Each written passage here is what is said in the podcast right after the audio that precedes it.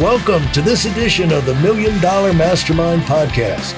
This is where we pick the brains of high achievers from all walks of life and get their hard earned, real world insights on winning.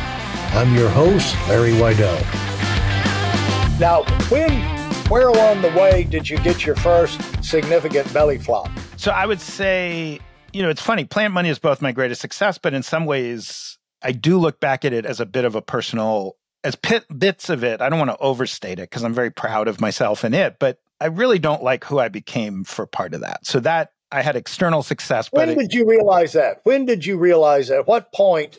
And was there an incident or something where you know you hear about the guy that uh, he drinks a lot and then he drinks more and then all of a sudden he has a comes home from a party and runs into a tree and he said, "Okay, that does it. I got that's rock bottom. You know, yeah. I, struck bottom. So, what uh, was there any incident or something like that, or just over a feeling came to you over time? Yeah, I think a few things come to mind. And I do want to be clear. I was not like, right. Yeah. You know, you hear about these horrible stories. Like, I don't think I did anything fireable or. You weren't throwing bowls of cereal up against the wall when the secretary brought it in and it was cold milk rather than warm milk, like we've had. Right, right, right. we had a CEO did that once, but yes, no, I was not throwing anything. I was not. I was definitely not being inappropriate in any way. It was just I had a boss who said to me, "Adam, I keep hearing that people think you're arrogant." And I said, "Oh, I know why that is. It's because I think I'm better than them, and I make sure they know it." and uh, uh, I think I kind of liked that for a while. I liked feeling, you know, cock of the walk, the big shot, like I'm the best guy around here. You know, there's, but there were a couple incidents. So one incident was just we had a meeting with the whole team, and it was to promote a new idea. We wanted them to do something different. And I had this thing about people being late to meetings. I just found it disrespectful and infuriating. Right. So the meeting was supposed to start at whatever it was, two o'clock. And people kind of rolled in around 205. It wasn't like they were 40 minutes right. late. They were like five, you know, just and I just started yelling, like, do you know how hard I've worked for this meeting? Do you know how, and you don't even have the decency. And I don't even remember what the initiative was, but it just ruined the day for everybody. It just meant, I think, and I hate to admit this, but it was a, a realization that I'm not going to get what I want that way. Yeah. Like there, yeah. And then I had a smaller moment where one of my reporters, who's really brilliant, was I was telling her how to do a story. Like I was like, you should do it this way and this way and this way. And she just finally said, Your idea is probably better than my idea. But I can only do my idea. I can't do your idea. She was pretty smart. she was pretty smart. Yeah. And then then I realized I was really intimidated by her, that she was better than me. And I couldn't, I had to learn to be okay now later I learned like it's great when you right. your team right. is better than you. Like that's the best possible situation. Right. But it that I remember like really just being jealous and threatened and upset that I almost like she was being better than me at me, like she was attacking me with her goodness. And I'm just, and I had to learn to not only accept that she was better than me at a lot, and but that's great so that was a big but my biggest belly flop was i started a podcast company sony music invested in it and i lost $9 million of their money and the company went bankrupt and it was all my fault 100% so that happened not that long ago that that was like 2019 to 2021 and how did uh, looking back on that where would you say was the fork in the road that you took or that got you off track that set the pattern going in the wrong way. Was it right from the beginning or halfway through it or? Yeah. I remember early, like right in the beginning, a friend being like, You've already, he was kind of being a smartass, but he was like, You've already ruined this company and you don't know how. and he was right, actually. And it was a combination of things. I mean, we, the whole podcast industry, as you probably know, has changed a lot in the last few years. And. I mean, along with Sony, I had developed a theory of the case, like how we're going to succeed. And it was really all about really expensive, highly produced podcasts. And our theory was that there's going to be so many new podcasts that only the really highly produced ones are going to succeed. And that had been true, that highly produced, I mean, like, you're editing them for months sometimes. I mean, they're really like more documentary than podcast. And that had worked. That it, that was Planet Money, that was This American Life, that was Serial, that was and I think what we hadn't understood, I think we fundamentally misunderstood the medium, probably in a way that you do understand it, that people like an immediacy in podcasts. They don't, it's not, you know, people don't seem as drawn to those kind of carefully produced shows, but also they're just crazy expensive. I mean, our average price per episode was $46,000. Wow. I'm guessing you don't spend $46,000 wow. on each episode. Right. You certainly haven't offered me 46,000. So, yeah. And that just puts a pressure on because we were still just ad supported. Like if you're less than 500,000 listeners, you're not breaking even. Right. And we weren't getting anywhere near 500,000 listeners. It's hard to get uh, on the on ramp onto the interstate and have 500 uh, listeners. yeah, exactly. that, exactly. You have to build to that, isn't that right? You have to build to that. And so there was a fundamental bad strategy, but that's survivable if you've built an organization that can adjust strategy. Yeah. And I hadn't done that. I had really built a team that really could just do this one thing and could not do another thing. And then I hadn't really built, I was so obsessed with not being a jerk. I was just obsessed with it. I went to anger management training. Like I really wanted to be a good guy. And which is not a bad thing. I'm not against being a good guy, but I had a content vision, which was basically like let's do business shows that are more accessible, but more, I mean, kind of like what you do, more like Planet Money is a news, a business news show. I wanted to do, you know, more news you could use, like right. shows that would be useful to business people. But I hired a bunch of young people who didn't want to do that. They wanted to do other things. So I let them do what they wanted to do. Oh, no. Oh, no. Yeah. The pendulum swung the other way. Yeah, it ran completely the other way. And oh, no. I just allowed so I had the wrong strategy, but I also had the wrong tactics and I had the wrong leadership model.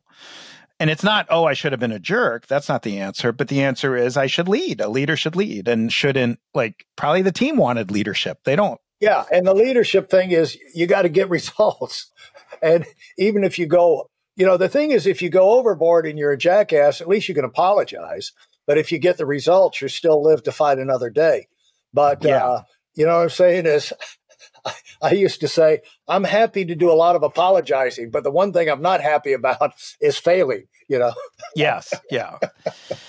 and then the last thing is we just weren't monitoring KPIs, OKRs. We just weren't, we knew the numbers. So we would look at our audience numbers, we'd look at our revenue numbers, but we weren't scheduling in like real bottom up review. We sort of were on autopilot Okay. With this strategy. And I was kind of waiting for someone else to do it. I was sort of what, and so by the time we really sat down and looked at the numbers, like it was pretty much game over already. Like, and we could, and now, now part of that is that it was COVID. Like we were, 2020 was really challenging because we had built a whole portfolio of shows, all of which were undoable in COVID because they were all basically flying people around to go interview people. Yeah. And so we had spent six months in 2019, early 2020, building a whole portfolio of shows. Then we had to spend just as much time undoing a bunch of shows because there were all sorts of contracts and yeah. legal issues. And then we had to build some COVID friendly shows. So it's understandable, I think, that I lost, that I didn't I'm not trying to give excuses. Like I think a good leader could have walked and chewed gum at the same time. But sometimes when I tell the story, I almost feel like, is it even believable that someone would be this bad a CEO? But oh yeah, oh yeah, yeah, yeah.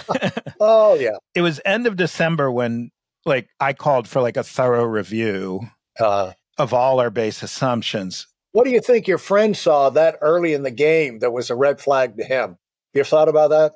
Yeah, actually, I never have. That's a really good question. If I had to guess, it would be that I was too quick to give up my vision. Ah. That I was. Yeah, that would resonate with an outsider. Yeah.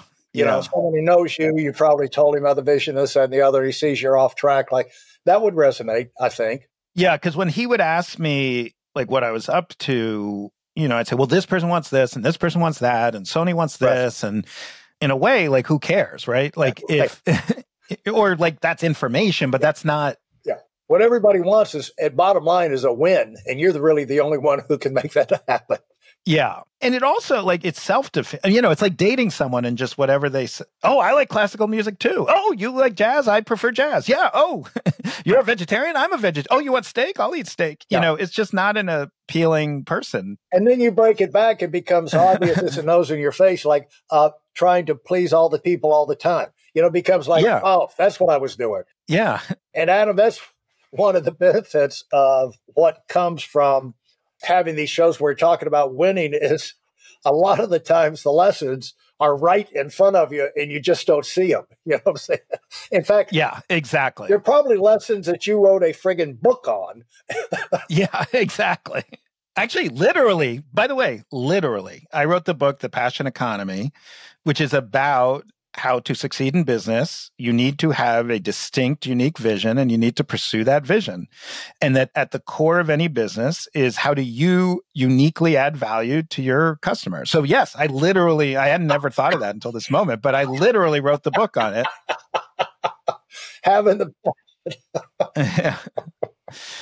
I mean, if you read The Passion Economy, it's like how not to do what Adam did. That is exactly, I had never thought of that. That's funny and now I talk because I have some time, like I'm able to talk about all this. I'm able to laugh about it. I'm able to see it with a kind of clarity. It's not even a mystery.